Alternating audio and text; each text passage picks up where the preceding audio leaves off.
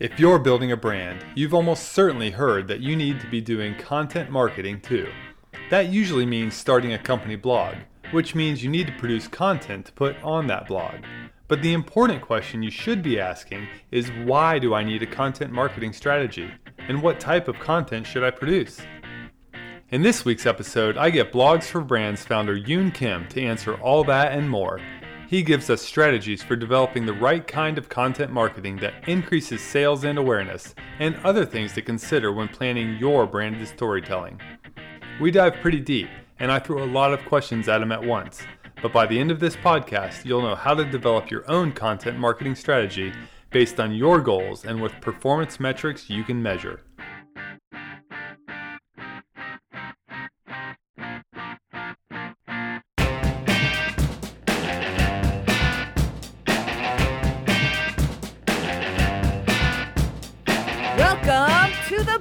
Cycle, the podcast by Tyler Benedict that explores the startup stories and growth tactics of hundreds of entrepreneurs, plus his own tips and tricks learned over two decades of launching, running, and growing businesses, including BikeRumor.com, the world's largest and most popular cycling tech blog.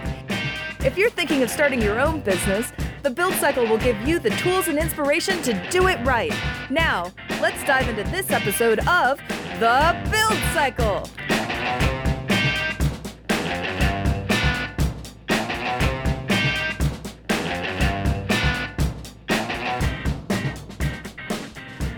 All right, Yoon, you are the founder of Blogs for Brands, which, uh, from the name of it, kind of makes it sound sort of obvious what you guys do, but I know you do a little bit more than that. So, uh, first things first, just to give kind of people a little background, give me the you know 60 second elevator pitch on what Blogs for Brands does. Sure thing. So, Blogs for Brands is a full service digital agency. We started with blog, and over time, our clients wanted us um, to do more than just blogs. So we took on social, eventually we took on email, and now um, we're, we became a Google partner and we do ads. So those are the four things we do: email, social media, blog, and ads. Um, and we're pretty centric to the outdoor industry. So we work um, pretty heavily in bike and ski and like traditional outdoor, human powered outdoor, and we've got a little bit of hunt and fish also. Um, so that's kind of what we are. We're a, we're a digital marketing agency um, in the outdoor space. Right on. And is that topical focus? Is that just because that's what you guys are interested in, or is that just where the clients happen to come from? You know, that's that's my personal interest. So I used to work at um, J.P. Morgan in finance, um, and at one point in my life, I just decided I decided that like I want to do what I want to do, um, and so it just became obvious that I want to be in the outdoor industry. So that's it was my personal um, ambition to break into the outdoor industry. I, I spent quite a bit of time trying to get in. I eventually broke in, and now we're kind of succeeding as an agency. Nice. So there's actually kind of like two tacks I want to take with this conversation. One is there are a couple of questions I want to ask you about your business and how you run it, um, but the main focus is getting some strategy tips from you for brands that think they need a content marketing strategy. So let's let's start with little bit about your company. So with Blogs for Brands, the one thing that stood out is that on your website there's absolutely nothing that's clickable. There's and I can't email you, I can't call you, like I can't even see what you guys do. It's just a logo list of your clients and some names of some people that write for you. So what's the strategy behind that and how do you actually go out and get new business if people can't contact you from your website? So the strategy that um, and this is you and I had a, had a conversation about um, this strategy piece. It's intentionally vague, um, and a lot of that is because um, we're so the people who brought me into the outdoor industry are my PR friends, and I wanted to make it clear that we're not a PR agency. Also, we left contact information on the website for a couple years, and we actually had a, a really kind of aesthetically pleasing, you know, mobile responsive um, agency looking website for for a time, and the leads that we got through our website for like in almost a period of two years were just garbage leads. Um, they weren't even leads; they were just like you know spammers from India. So we ended up taking it, all that stuff down, stripping it down, making everything unclickable. Um, and that's not our content strategy anymore. Our, con- our content strategy, we have a gear blog, um, called Gearographer, and um, and you know we develop relationships with with brands through that channel. Um, but I just I just question the value. You know, I read a lot of things about like, hey, you know, content marketing agencies should have a content strategy. I just question the value of like having a content strategy around your agency because essentially all you're doing is, well, you're not the stuff that the stuff that you're sending out is not actually being read by makers at brands. They're being read by other agencies, and that's what happened. We used to have this really in-depth. this is funny. I just remember this. We had this in-depth um, strategy where we would take these really complicated SEO articles and turn them into infographics. And so that's what the strategy was called. It was complicated SEO articles into infographics. And we used to push these things out. And the only people who followed us were like essentially other SEO, like our competitors, like other SEO agencies, other marketing agencies. So then we were like, hey, why are we doing this? All we we're doing is, you know, like, you know, feeding, taking this like really complicated information and making it easy to easy to digest for people who like we're not trying to sell to these people. So then we we switched gears and kind of went like to the opposite end of the spectrum and made everything unclickable. Became very vague. right. Well, it's, uh, it's almost like you're giving away all your secrets to your competition. You know, it wasn't. I, I'm not worried about that. I'm not worried about giving away secrets. Like execution is 90%. You know, ideas are worthless without execution it was more of just like the like a lot of time and energy was going into something that just is not productive. Um, so that's that was at the end of the day. I mean, that's just I don't know. It's not a great reason to revert back to a un- non-clickable website.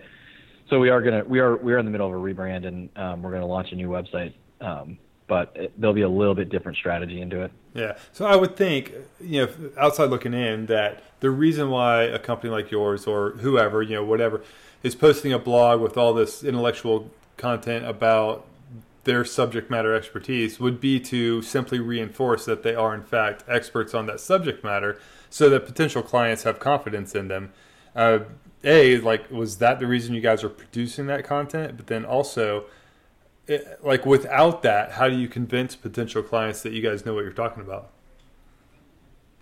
I mean it's just apparent in conversation. Like people when you know, and that's and that's what I figured out about the buying cycle. Like people don't go to a website and then just get impressed because it's an amazing website and decide, you know what, I want to buy from these guys. I'm going to call them. I I mean, maybe the occasion. I, I guess the way I'd say it is like I left my site up like that for for a couple of years, and we ran, you know, like like lead lead campaigns, and it didn't, you know, like lead magnets and that kind of thing, and it just didn't lead to anything. And maybe it was we were too early. Um, and so we just changed our approach. I mean, that's how, I don't think that's how people buy. I think people buy in person. And also, we're not like this. We're not trying to, you know, pull on. You know, we we turn down more deals than we take on um, because we wanted. We're a boutique agency. We want to do a good job um, with the clients that we're working with. We also want to make sure it's a good fit. So um, it's not like we're. I'm out there trying to like get every single lead. It's it's we're trying to find the partners that are going to be a great fit for us. Yeah. So how do you find new business? It's conversation. A lot of it's word of mouth. I'd say probably half our clients are word of mouth. Um, and you know, we do like a little bit of prospecting through Outdoor Blogger Summit, which is a conference you went to. Right. Um, but I mean, it's mostly through conversation. We go to you know a good number of trade shows. Um, I've got a lot of good friends. Our existing clients, we're we're, we're always asked for referrals, um, and yeah, I mean that's I just think that's how people buy is um, is and back to your question on like credibility and and and authority. You know, once you have a a half half hour an hour conversation with me about like technical details of like how am I going to drive my e-commerce numbers you know, you walk out of that conversation and be like, man, this guy really knows retail strategy. That's not something I can communicate through a website. That's something that it requires me kind of asking a bunch of questions on, you know, how is your ERP linked? What's your, you know, whatever your CRM strategy? What's this? What's that? You know, how are you building leads? Um, what's your total direct to wholesale? Those are the kind, and then and and those are the conversations where the credibility comes from. Let's shift into the the main topic, which is content strategy and like why or if people need it. So, but I want to start with Gearographer. Then, do you guys just use that as a platform to test strategies? Uh, I would say that for a good time, that was kind of our one of our um, lead generation strategies because we develop relationships with um, you know PR folks or the brands, um, and so and that that was a good way to um, kind of get our foot in the door, uh, better than like cold calling or mass emailing or whatever. Um, so that's that was kind of the purpose of that. Also, you know, I get quite a bit of free gear out of it. So. yeah, yeah, so that's an interesting. It's almost like a sales tool. Is like instead of telling people how good you are at something, you know, like just show them what you could do in their space. So for content strategy, it, you know, the reason why I wanted to talk about this is because it's it, to me, it's one of those things where a lot of brands think they need one, and maybe they have an idea of what that actually means, maybe not. But you know, first of all, like, why would a brand? Let's just I, I think let's say Tenkara Royals. Like I just interviewed Daniel last week, and um, so we used them as an example. I think you guys have worked with them. Like, why would somebody like Tenkara need a content strategy? And and you know what? Before that, like just in your own words, like what is a content strategy in this day and age? There used to be a definition that when people referred to content marketing, like this was a definition made up by the Content Marketing Institute, which is uh, I'm not really sure what that is. It's like a, I mean, it's like an, an actual entity that like has trade shows and this and that. Um, but their definition used to be that content marketing is about blog marketing. Um, they've changed the def- definition to be about like just using content to market, um, which I don't know, it kind of makes that definition a little bit too broad and, and generic um, to be useful. But that's not, I mean, I guess I look at it from the other way around. It's not like, hey, we need this content and we're not sure why. It's really like, hey, what are the business goals and what's the, you know, the most efficient and like highest ROI producing slash, you know, most authentic way to get there, right? Because you don't want to lose authenticity with your customer, but you also don't want to waste all this money on content that that's not getting read. Um, and that's how that's how the content piece comes up. It's usually it doesn't start with content. It starts with like what are your business goals? Well, my business goals is to grow our direct channel, whatever, to from 10 to 20 percent over the next two years. Great. Okay. You know what are your what's your plan to get there? You know, and then you start digging into what channels are you driving, you know, revenue. Well, you know, email is my second top driving channel. Well, it, you know, what's your revenue? You know, what's your potential there? And that's kind of how we get to the tactics. Is we start with the business goals, and then we start recommending the tactics based on their business goals. If that makes sense. Yeah, it does. Um, I guess explain the content side of it more. In that. Oh, why would? Know, yeah. Well, my understanding of it is, and you know, most people know by now, like I, I run bikerumor.com, so we produce content every day, you know, and and we are doing a lot of you know just informational content about new bike products, right? So let's say you were a brand in the bike space, you want to get your your story told out there. Um, I think some people are thinking they need all of that content on their own site. In your estimation, is that kind of a fair uh, not misconception, but is that tend typically what people think of, like brands when they think, oh, we need a content, some content marketing, content strategy? Is that we need to produce some content for ourselves? Yeah, I mean, I guess that's typically, um, but then like, you know, as soon as I hear like, hey, we need a content strategy, then I'll take I'll take a step back. I mean I'll just say like, okay, you know, why? Like, what what is driving this? And a lot of times they'll say uh, you know, because I feel like it's good for us and it'll be good for, and then I'll kind of like challenge them and say like, hey, that's a lot of money you're going to spend into something that you, you know, you really want to know why, um, why you're spending this money. A lot, I mean, like a lot of times we'll talk ourselves out of deals. I mean, I just don't want to start a, a campaign if I know that like that why piece isn't there. I, is this making sense? I, yeah, I know. Actually, like the only reason not that I wanted to steer the conversation, like steer it to a specific answer, but that's really, I think, what I wanted to get at, whether I knew it or not, is that maybe not everybody needs this full-on content strategy, and and if so, yeah. like there's guess, different ways to go about it.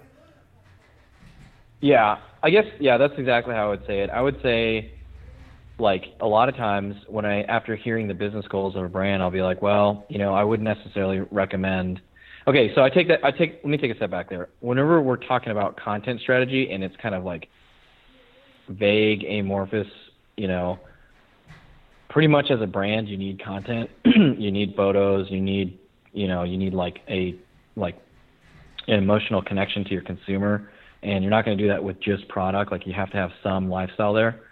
Um, so, but when you're talking like specific strategies, like you know, blog strategy or social media strategy or email strategy, like like specific types of content. Um, sometimes it makes sense. I mean, sometimes I'll get a brand that wants to do a blog. They don't have a direct business. They have no intention of ever opening a direct, you know, or starting um, a direct channel. Um, and then I'll be like, okay, great. So you want it for the brand awareness side, but then the brand awareness goals aren't very clear. Um, so then I'll be like, well, actually, I, I wouldn't recommend this. I would recommend that you use a social media strategy or whatever. Right. Yeah, and by direct, you you mean like direct sales, right? Like if I'm not selling something directly off my website, then it may not make a lot of sense to be yeah. trying to draw people in well, with storytelling. I mean, well, not necessarily because yeah, so that that is what I'm talking about. So what I mean by direct is ecom. Usually, so usually the the the you know the marketing manager or whoever, um, they know that there is like you know for example, blog is a way to grow your your direct channel or your e-commerce because you collect all this SEO juice and then you can push that SEO juice in your category pages. So a lot of times they know that going into the conversation. So when I hear, so a lot of times when we have meetings with people, they they already know what they want. Hey, we want to grow, improve our SEO to our category pages and I know that one way to do that is, you know, by, you know, collecting links through the blog. Um, and then the context will already be set, and I kind of already know what their goals are. And then I have to ask them, okay, what kind of t- content do you want? SEO content? Do you want viral content? Do you want, you know, kind of sh- like short and poppy, or do you want like brand building stories? Like, and then we can kind of hone down, um, get a little bit deeper in the weeds in terms of strategy like that.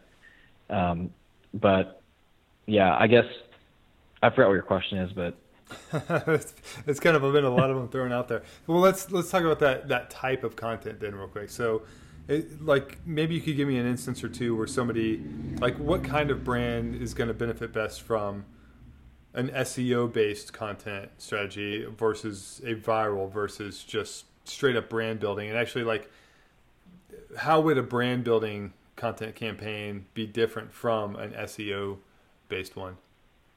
So a lot of brands will approach us from the SEO side of things, and then a lot of brands will approach us from the brand awareness. We want to tell our brand story side of things. Um, and I'd say it's it might be 50-50. It's probably more more SEO than anything. But the SEO side is pre- is pretty easy.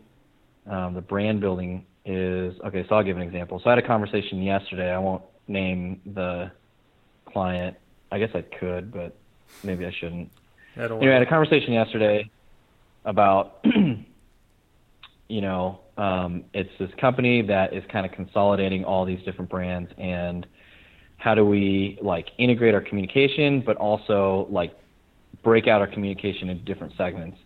So my recommendation was, well, create a central, um, you know, communication platform, aka a blog. This is essentially what Thrillist did. Um, and then Thrillist, what they did is they tackled in individ like one by one they tackled different geolocations, um, and they just became like very widely read in in like maybe five different cities, and then eventually grew into like a hundred cities that they cover, whatever it is. So um, so on the brand building side, you know, essentially, you know, this this would have become this would become a central publication. And maybe the best way to say like is like this. Whenever someone googles you know a particular topic and they land on your your article and they read through and it may have nothing to do with with the product. It may just be a lifestyle story. And they read through and they walk out and they say like huh who where did i read this? And they see they see a brand. And then they leave and then you know maybe if a few months later, they they do the same thing. They're googling on another topic, and they're like, "Huh, I read an article from them," and then it's that brand again. Again, it's it doesn't have anything to do with the product, but you're building that that that brand trust um, through this very authentic content. if that makes sense. Yeah. Well, I feel like, so like maybe maybe Eddie Bauer is a good example of that because I think they do like their guide stories, right? Like it's not necessarily about a specific product; it's more about what are these guides out there doing, and in this lifestyle, and it's more aspirational. But of course, they're all wearing Eddie Bauer product. Yeah, and you know, and, and I would say that, that that's probably the type of content that I I would say that I like the least, which is these first person stories that um, are kind of they're like trip reports, and maybe your friends and family will read it, but there's really no strategy or purpose to that content. Um, and I mean, you know, people write about that stuff all the time. It's usually that's usually what a, a content strategy is for a brand. They hire ambassadors, and they say, hey, you owe us three articles a month, and the ambassador doesn't really know what to write about, so they just write about their trips. And like, there's no SEO value in that, and there's no strategy value in that, you know, because you can't put that on social and say, look what our ambassador said and talked about how cool his trip was. You know, it's kind of not that cool and doesn't really engage the the reader on the other side. Um, but you know, I'll give an example. Like, so what, I mean by brand building is, so Leatherman is one of our clients. We um, help populate their blog, and there might be a story on like how to sharpen the can opener on a multi-tool, right? and this has it has to do with the product, but it's there's no shopping intent for someone who's searching for that that particular query.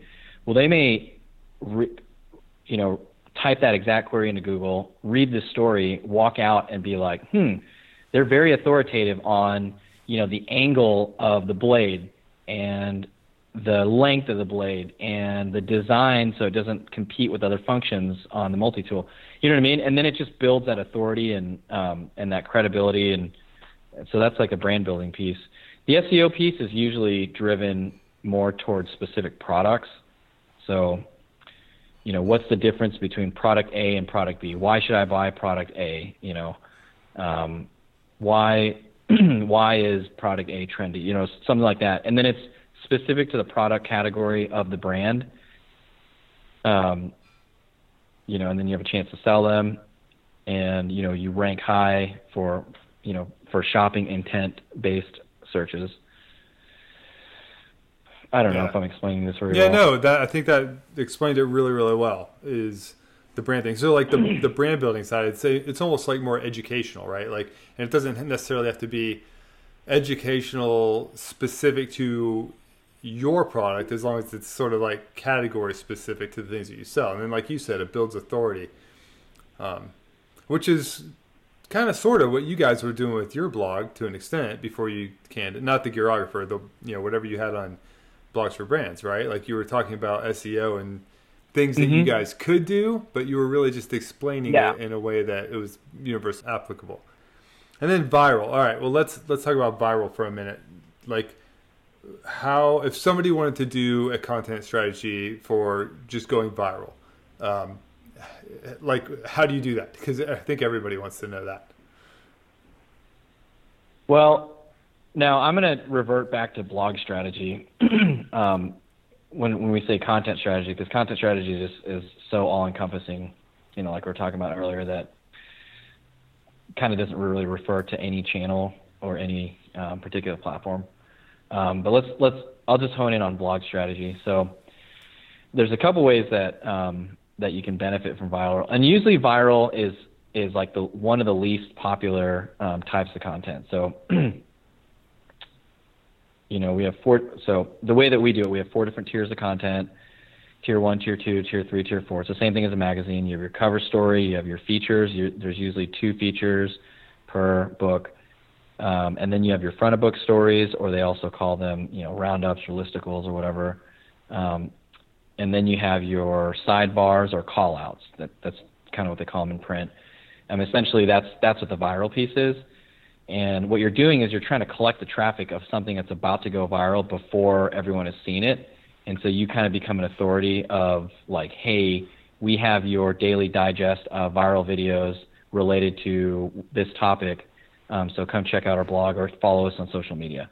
So an example of that might be like, if you're able to really well curate you know viral cat videos, which is we have a client that um, like we find viral dog and cat videos and we post them on social. Um, you know before they have gone mainstream. Um, and so part of the reason that you know this client is followed on on social media is because we're able to provide that curated, you know, like pre-viral content, if that makes sense. And then if you get people clicking into the blog to read it, then a you've gained a follower, and then b you've gained um, some traffic. And there's not a ton of SEO, you know, that'll go. Um, there's not really an SEO play there. It's just kind of a brand building play, if that makes sense. So you're you're just sort of making it easy for people to find what's cool, and thereby sort of providing a service, and that's kind of drawing people in. So think of it like this: the the easiest example I can think of is Gear Junkie. So they'll find these videos. That's so funny because we used to run this for them a long time ago, like a couple of years ago. We used to provide them with all these vi- viral videos before they went viral, and then we would write like a 50-word caption for it, whatever. Um, and uh, I'm just from it might have been three years ago. Anyway, um, and it was just over the course of like a winter or something like that. Anyway, so um, you know half the pe- half the reason people follow Gear Junkie, you know, partly on social media, I should say, specifically Facebook, um, is like sure they want to get like in-depth reviews on gear, but really like the other half is they're a curator of you know newsworthy content. A lot of time that's viral videos that have that they've found before they've gone viral. You know what I mean? Yeah. That's the best way to explain that. Okay, so that that begs two questions. A, how do you find that content before it goes viral? And then B, uh, with Gear Junkie as an example, like what was the benefit to them? Were people coming in and clicking around the rest of the site and thereby driving up page views for them, or some other metric that you guys were measuring? So from a publication standpoint, it's just a traffic play because you get people in, they get served an ad. You know, bounce rate is 90%. They might spend like, you know, if the, they might spend an average of a minute on the page, um, minute, minute 20, depending on how long the video is.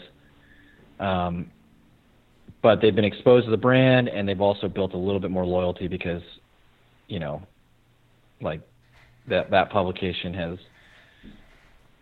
proved its worth by curating this content. Um, and sorry, what was your question again? Yeah, no, no so the, the I got to stop asking so many at once. Yeah, the first question is like, how do you find this viral content before it goes viral? Oh, so a lot of times, I mean, a lot of times it's it's pitched by writers. So, you know, like, and we have whatever a couple dozen writers writing for us at any given time. So what that means is they're out there finding the funny stuff, and then they pitch it, and then we'll say like, you know, go ahead. We even have a couple writers who, um, like their gig is to find, like, the funny viral videos. Um, like they're they're almost like a columnist, but their column is this like viral video column, if you will, Right. um, for different brands. Are there some Um, tricks but, I to mean- finding the good viral stuff, like early? Yeah, just go, just go to Reddit. I mean, Reddit has all the stuff before it goes viral. Like you can you can you can go to any subreddit and follow that subreddit. So if you're interested in finding you know bike videos before they go viral, or even while they're going viral, um, follow the bike or you know MTB or you know whatever it is road um, subreddit, and then usually the content will Just comes to you. yeah yeah before it's gone mainstream. All right. So from the the content, you, you keep going back to blog. Uh, So let's stick to like blogs for a sec. As far as writing, like for a brand, you know, let's uh, we use Leatherman as an example, right? Like, so how often should a brand be trying to pump out new content on their own blog?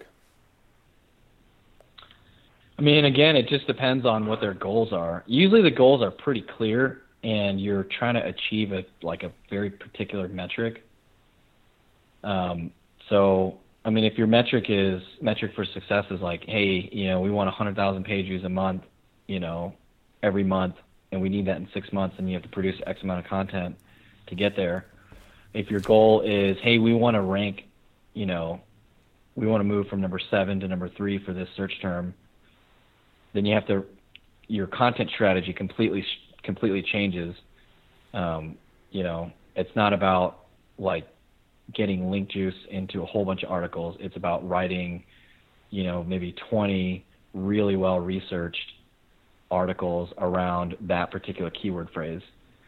Um, so again, it just goes back to like what the what the business goal is, and that even goes a step further. I mean, it's like usually it's some kind of digital goal, um, and then the digital goal is driven by some kind of business goal, right? And usually the business goal is like, you know, we want to grow our direct business, or we don't want to grow our direct business, but we need to acquire this many con, you know, this many customers for our um, brick and mortar business, something like that. Does that, does that make sense? It all goes Yeah. back to like retail essentially.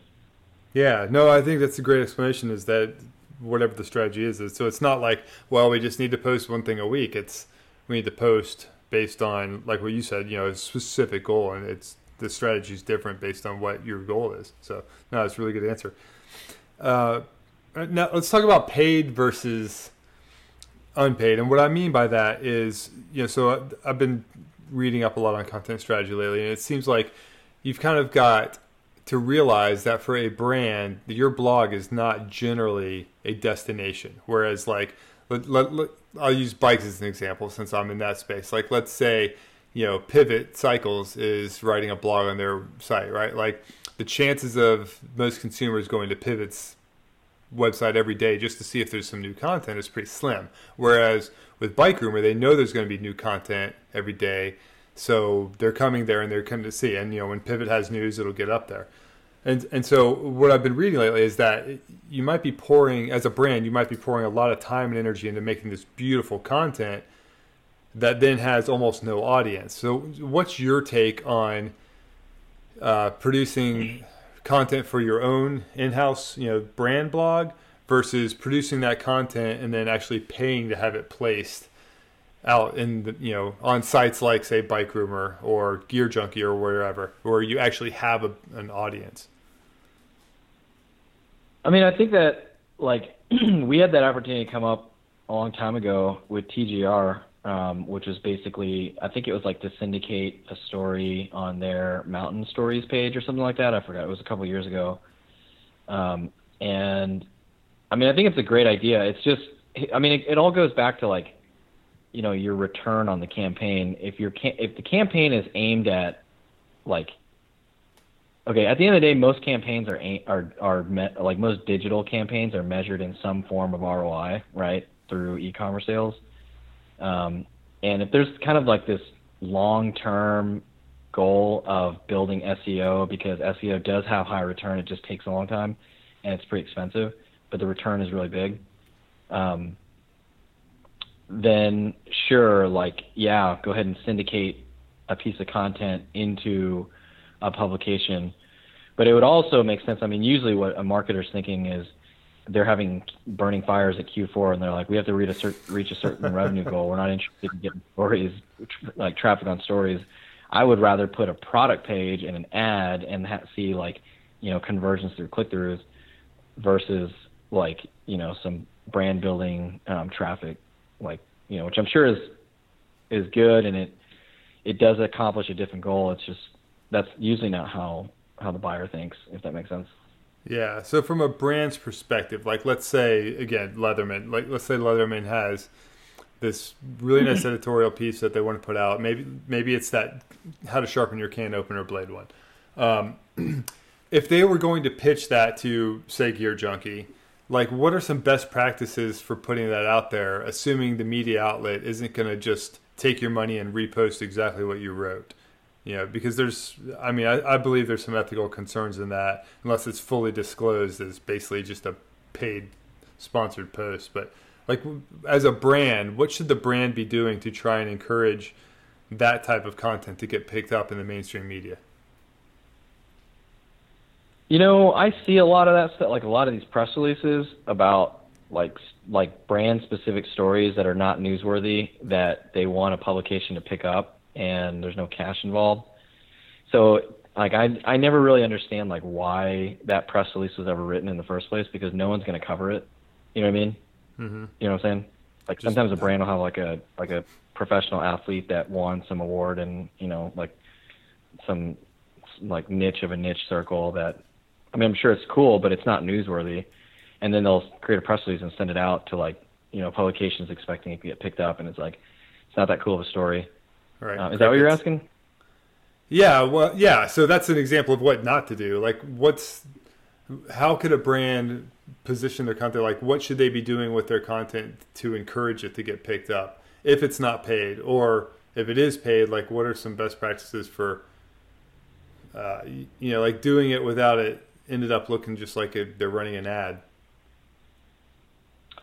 Uh, well, I would say if it's not paid, is and this is why, and this is so going back to your first question way at the beginning.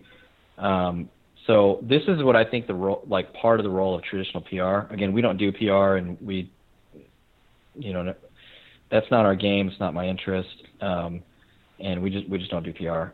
But I think that's what the role of PR is: is to because a lot of times you will have a story that like on first glance, like from press release format, you'll read it and you'll be like, eh, it's just another boring story.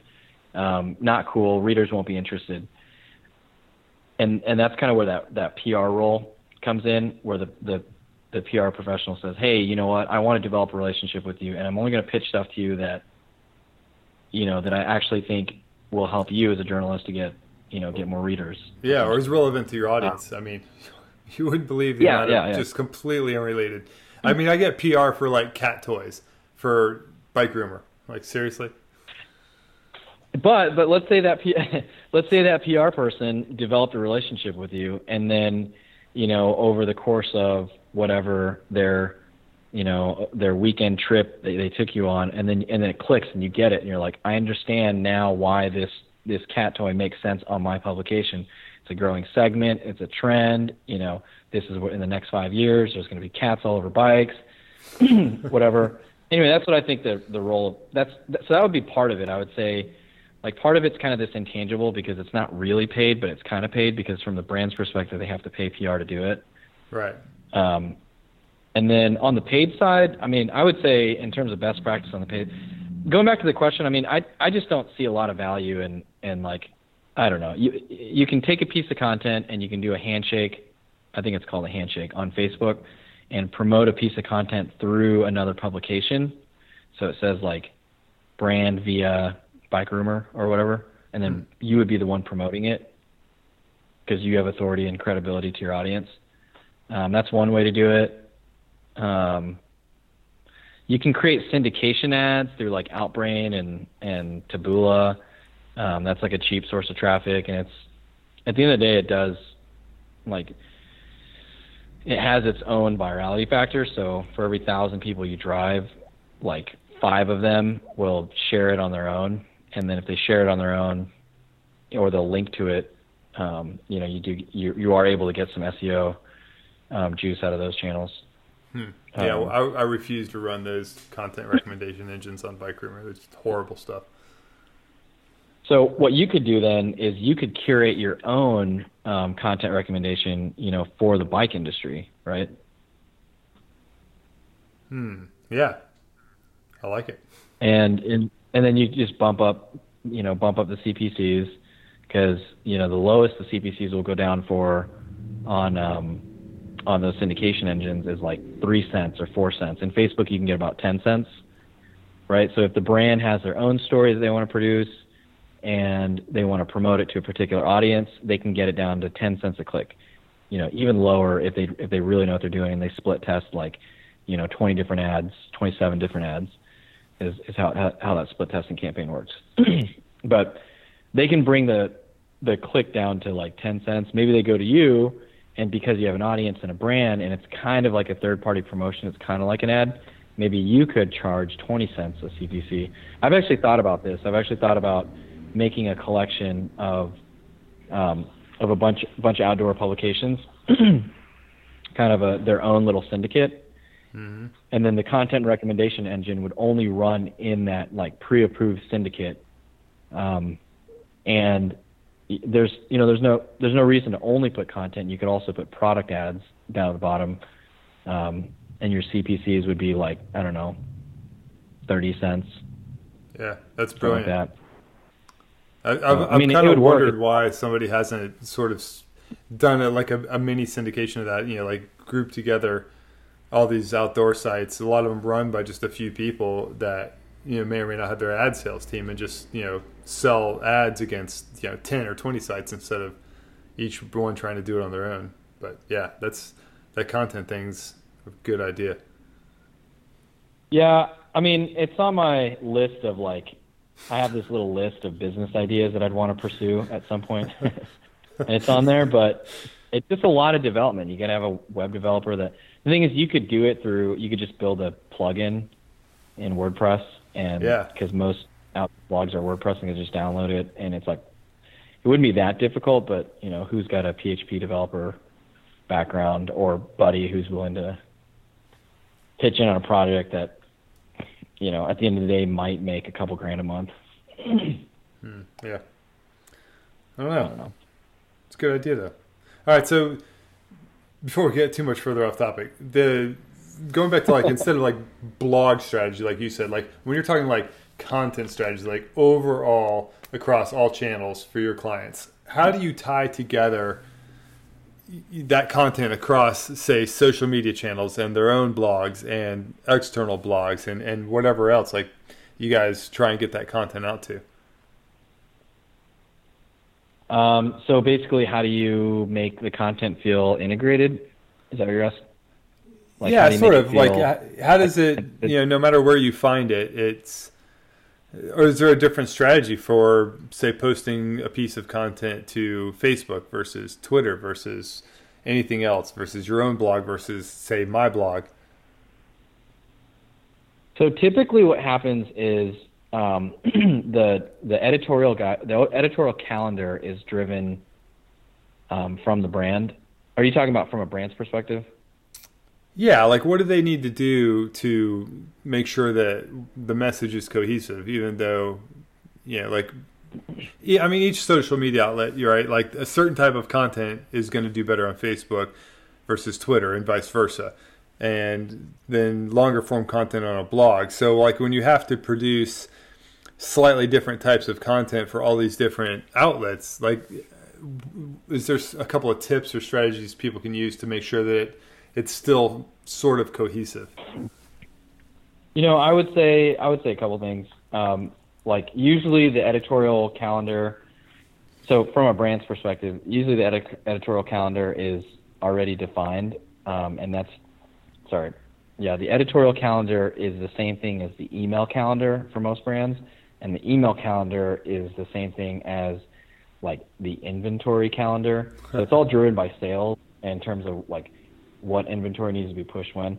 For for some brands, they already know what inventory is available um, and needs to be pushed. For other brands, it's like, you know, it's kind of this burning fire. Like, you'd be surprised at the number of brands have this burning fire situation where it's like, oh, we're out of this product, we got to change our our editorial calendar. and like they won't get inventory for you know what I mean, and then you have to reach you have to change your editorial calendar around inventory, um, which happens. That's that's you know that's like the lean and mean philosophy of of inventory. Anyway, um, that's how I see it. Usually, like our editorial calendars are driven off of our um, off of sales calendars and off of the email calendars. Email calendar is usually the like the calendar that all the other um, social calendars are built off of, or all the other channels, I should say. Because I mean, essentially, email is just another social media channel. It's just different because you own those contacts as opposed to renting them from Facebook. right. Because you don't you don't have to pay anyone to to reach your own following. So when you Um, have like let's say you've got product A needs to be promoted, that's what's going out in the email newsletter. How do you repackage that content for all of the different channels, you know, for your own blog, for PR, for social? Like do, do you have to the- put craft different messages? Yeah. So again, so blog the turn the lead time is a lot longer. So it's not like you can just write an article about a product and then like blog will help contribute to the sales goal. It is almost you know actually that that's not how that how blog works.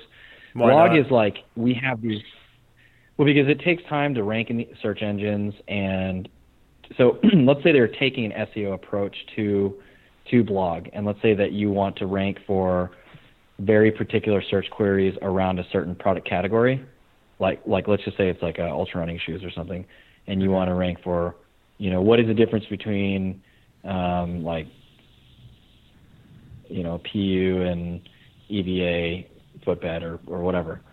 Um, and that's that's a pretty that's a pretty overwritten term, um, by the way. But let's just say it's something like that, some technical.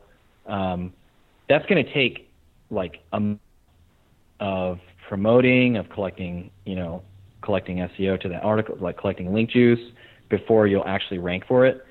Your your email calendars are quick. Like those lead times have to be really fast because they're based on seasonal inventory, not on overarching categories. Does that make sense?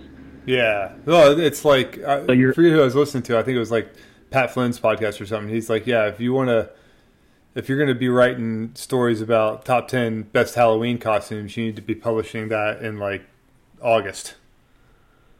Yeah, and that story's just never going to rank because you have like Slate.com and Huffington Post and like every single big publication is going to be writing on that. So it's going to be very difficult to rank for that. You might be able to do something like top 10 Halloween costumes for ultra runners who also have dogs or something, and then you can rank number one for that and maybe get like you know 100 clicks a month out of it.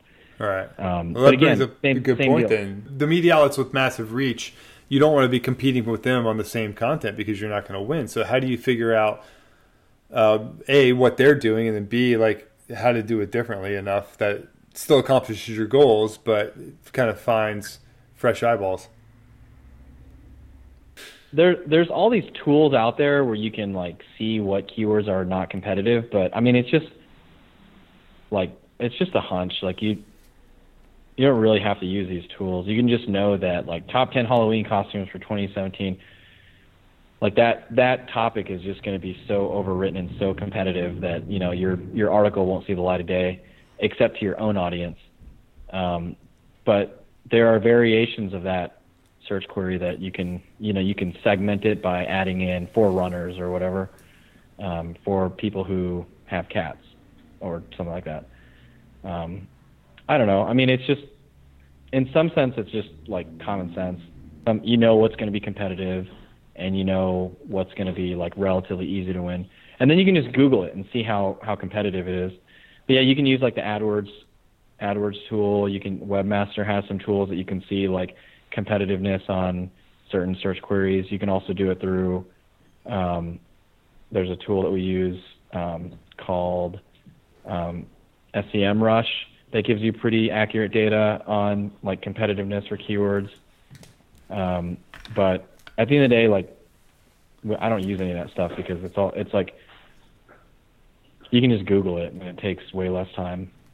you can just, free. in other words, you can just Google the search query and it takes way less time.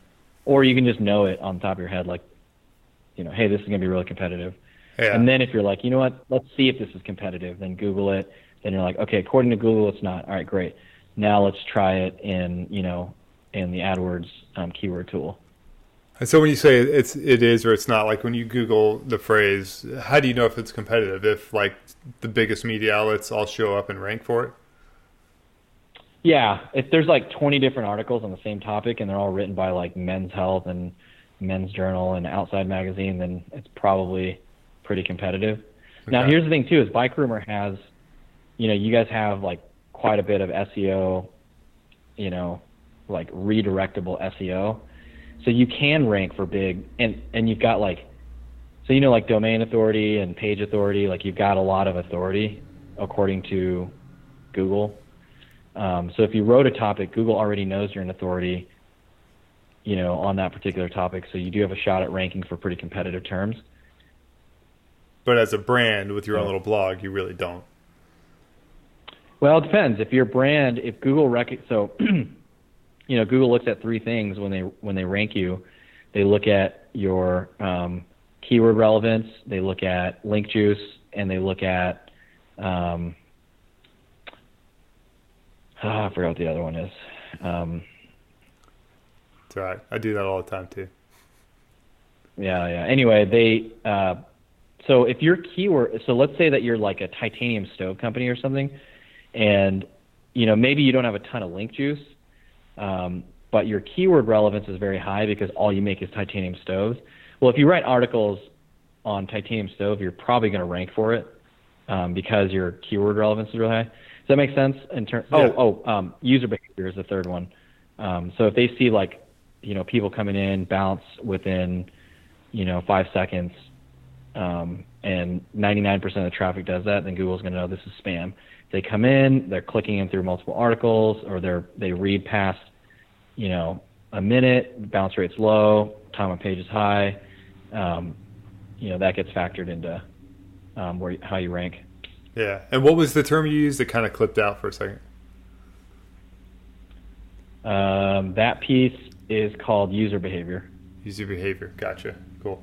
Let's kind of wrap up with sort of an overview. So, if somebody, a brand, thinks they need a content strategy, what are like the two or three top things they should do just to get started? I'd say the first thing is figure out like why.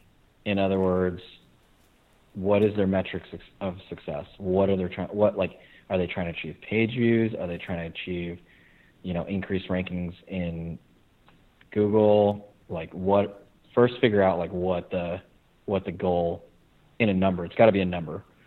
Um, it can't be like, you know, oh engagement. Like that's not a number. Or, you know, oh uh, brand awareness. That's not a number. It's got to be like a specific number related to. Um, and then once you get once you have like that number, um, then you can build the, the tactics behind it. Right. Yeah. So the first thing I would be is figure out the why, and then once you figure out the why, figure out the number, and then and then you can start building, you know, sort of the how behind the number. Yeah, exactly. Cool. And so let's, because I'm curious. So give yourself a little commercial here. Like, what would be the advantage of working with a third party like you guys to build out the content for a brand versus trying to do it in house? And then also, like, can you give us some like ballpark of uh, what does it cost to get somebody to do it for you versus maybe hiring somebody in house? So I probably won't go too far into the costs, but I will say why um, why they would want to go um, do it in house versus out of house. I mean, to be really frank, it's cheaper to do it in house. Um, but I mean, it's the same reason why anyone, any brand contracts workout. They they don't have the resources. They, you know, it's like you're hurting a bunch of cats. Like, you know, and they might already they might already have like 50 brand ambassadors on on staff, and you know they'd be willing to write whatever. I mean, it's it's like this. It's it's the same reason why any brand would contract out, you know, like email marketing, for example. You know, like they may just so happen to have a excellent UI UX designer who knows how to code emails for 20 different browsers on 10 different devices. You know, but chances are they don't have that, so they they're just going to contract it out. Um, otherwise, their emails are going to look pretty shitty. Um, so it's the same thing with blog. Like, yeah, you can you can do it in house, and I would recommend that most most brands, you know, do it in house. They just build kind of a strategy up front, um, and that's something that we consult on is helping them build their strategy. Um, but it's the same reason that they'd want to, you know, contract out web development or email email design is, um, which is, I mean, that's what companies like us do day in and out. Yeah, it's just not their core capability. I mean, for some folks, it is. Like a lot of people internal, they came from magazines and they know how to do, you know, build a content strategy and, and editorial calendar and all that stuff. But even then, they run out of time. You know. No, the only, only thing I was going to add to that was, um, but the current like most blog articles I see from brands is like trip reports and kind of like these ambassador stories. I would almost say that's kind of a waste of time and money. um, because it doesn't accomplish. Well, it does kind of give like a recognition factor to the ambassador because they see their work published, and it keeps them stoked on the brand. So from that perspective, it's great for retention. Um, but other than that, like I don't know, kind of a waste. Yeah, as a sales tool, it doesn't seem you know it's a very very slow tail versus it's just a lot of a lot of effort that's going into something that at the end of the day does not move any needles. It just sits there and gets no traffic. So for your own blog for Gearographer, it's like what are some of the things you guys have learned from writing that that you've been able to apply with to your clients' campaigns to help make them more successful? You know, probably the best thing. That's a great question. Probably the best thing that I've learned um, on running our own content strategy is um, so you find one piece of content or one I heard this in a seminar one time. You find something that works and don't double down on it, don't triple down on it, 10x down on it. Um, and that's kind of how it works with editorial is, you know, you write all these different articles that like, you know, kind of get some traffic, but then you'll write one article and that one article is responsible for like, you know, 20% of your traffic. And your top 10 articles are responsible for 80% of your traffic, you know, because it's mostly search traffic. Um, at least that's you know that's what we're doing because we're not actively promoting stories these days. So most of our traffic is coming in from like like five articles, um, and those five articles have a very similar theme, right? So we found something that's worked. It's a hole in, it's basically a hole in the market, a hole in like there's just not a lot of supply, but there's a lot of demand for that kind of content. So once you run into something like that, like milk it, like just write a hundred different variations of that article, um, and you know create like an editorial strategy around just that that content. Awesome. And then you mentioned you're not really, yeah, no, it's, it's brilliant. I've heard similar things from others too. Is you, you mentioned that you don't boost your stories? Is I'm, I'm guessing you mean like kind of like paid boosts on Facebook or whatever? Um, is that for a brand's post? If it sees that something they're doing has a little bit of traction, should they be paying to boost those stories or content? Yeah, I mean, it all goes back to like the goal. I mean, if they're boosting by like ten or twenty bucks, then and it's like a good piece, then sure. Um, I mean, even from the the e-commerce standpoint, like let's say that you have an article. Like I'll just give an example. We have an article for one of our clients that brings in like you know almost nine thousand page views a month just through organic search, and it collects a ton of SEO. And with that one article, we can just like link into a category page and you know drive like well kind of. That's not not really how that works anymore but um, anyway that one article is responsible for like quite a bit of seo juice collected in the blog.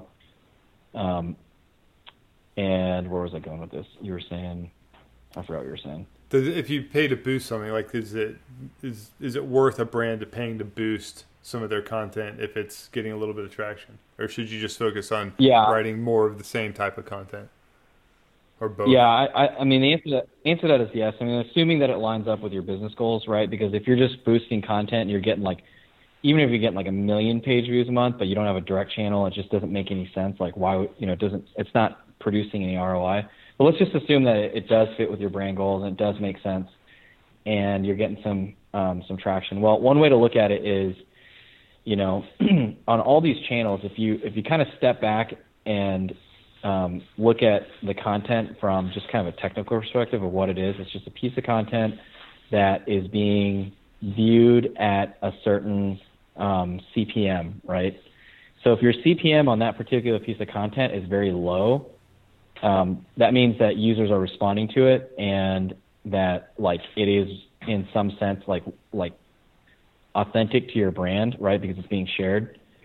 Um, so if you look at blog content like that, like let's say you have a story that's just, you know, just just crushing it, and you know you boost it, and every time you boost it, it's like maybe getting two x or three x the reach of your normal post. Well, you just found a piece of content that has a very low CPM, um, and you can expose people to your brand with, you know, at that point that at that point that piece of content becomes a tool because you can just does that make sense? Like you've got this this thing that's producing CPMS at a very low price, and it's like very and it's very authentic to your brand. Yeah, um, and so I think you can for the people that. that kind of don't know what we're talking about. So like when you boost a story on Facebook, right? Like if it's if it's popular and people are sharing it, it's kind of growing on its own as well. Then they end up charging you less per thousand impressions than something that's not. So if you're seeing that your CPM, your effective CPM on boosted posts is really low, it means it's really popular. And those are the ones that you should kind of really milk more of. Yeah, if you're in that stage where you need to, you know, build brand awareness and like it's important because because that's how magazines charge, right? They charge by you know some kind of like impression or readership number, which is essentially um, you know digital. They do they do the CPM um, cost per thousand impressions, and so yeah, it's, it's just almost, a cheap ad that's authentic.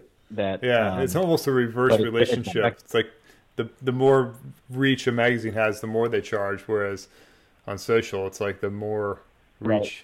your post is getting, it's the the less they're going to charge. It's kind of nice for a change. Yep. Yep. Yep. So I even look back into posts that have been published like up to two years ago, and as long as they're still like authentic and you know they still have like some you know they're so relevant, um, we'll boost those because it's just it doesn't matter when it was published. It just matters what the cost per thousand impressions is. If it's if it's truly like a good reflection of the brand, if that makes sense. Yeah. Awesome, man. Well, you know, I appreciate all the tips and advice. There's a lot of good actionable stuff in here. So, thanks for your time, man. Yeah, same, same here. I'll uh, talk to you soon.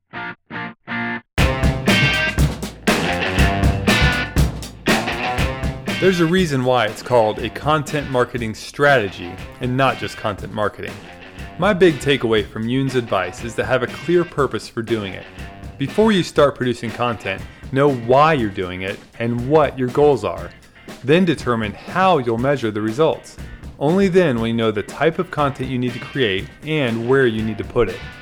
Keep the end goal in mind as you're developing your strategy and editorial calendar, and think through whether you have the time, energy, or expertise to execute or even develop the strategy on your own, or if you should outsource or hire for it. I broke down the key topics from this conversation into actionable items on the blog.